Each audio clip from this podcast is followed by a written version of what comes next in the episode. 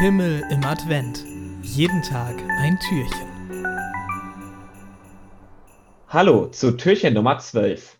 Wir sind der Mitarbeiterkreis Mulsum und heute erzählen wir euch, was in unseren Adventskalendern war. Hi, ich bin Joshua. Ähm, in meinem Adventskalender war heute so eine kleine Haribo-Rolle.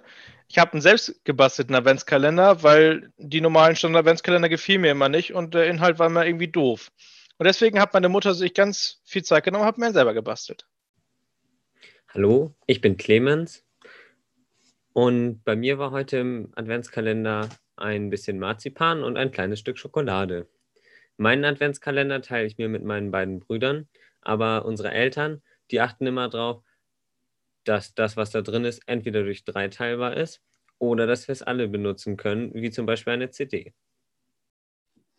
Hallo, äh, ich bin Tamira und ich habe heute einen Nagelkneifer bekommen für das neue Badezimmer, äh, wo noch keiner drin war.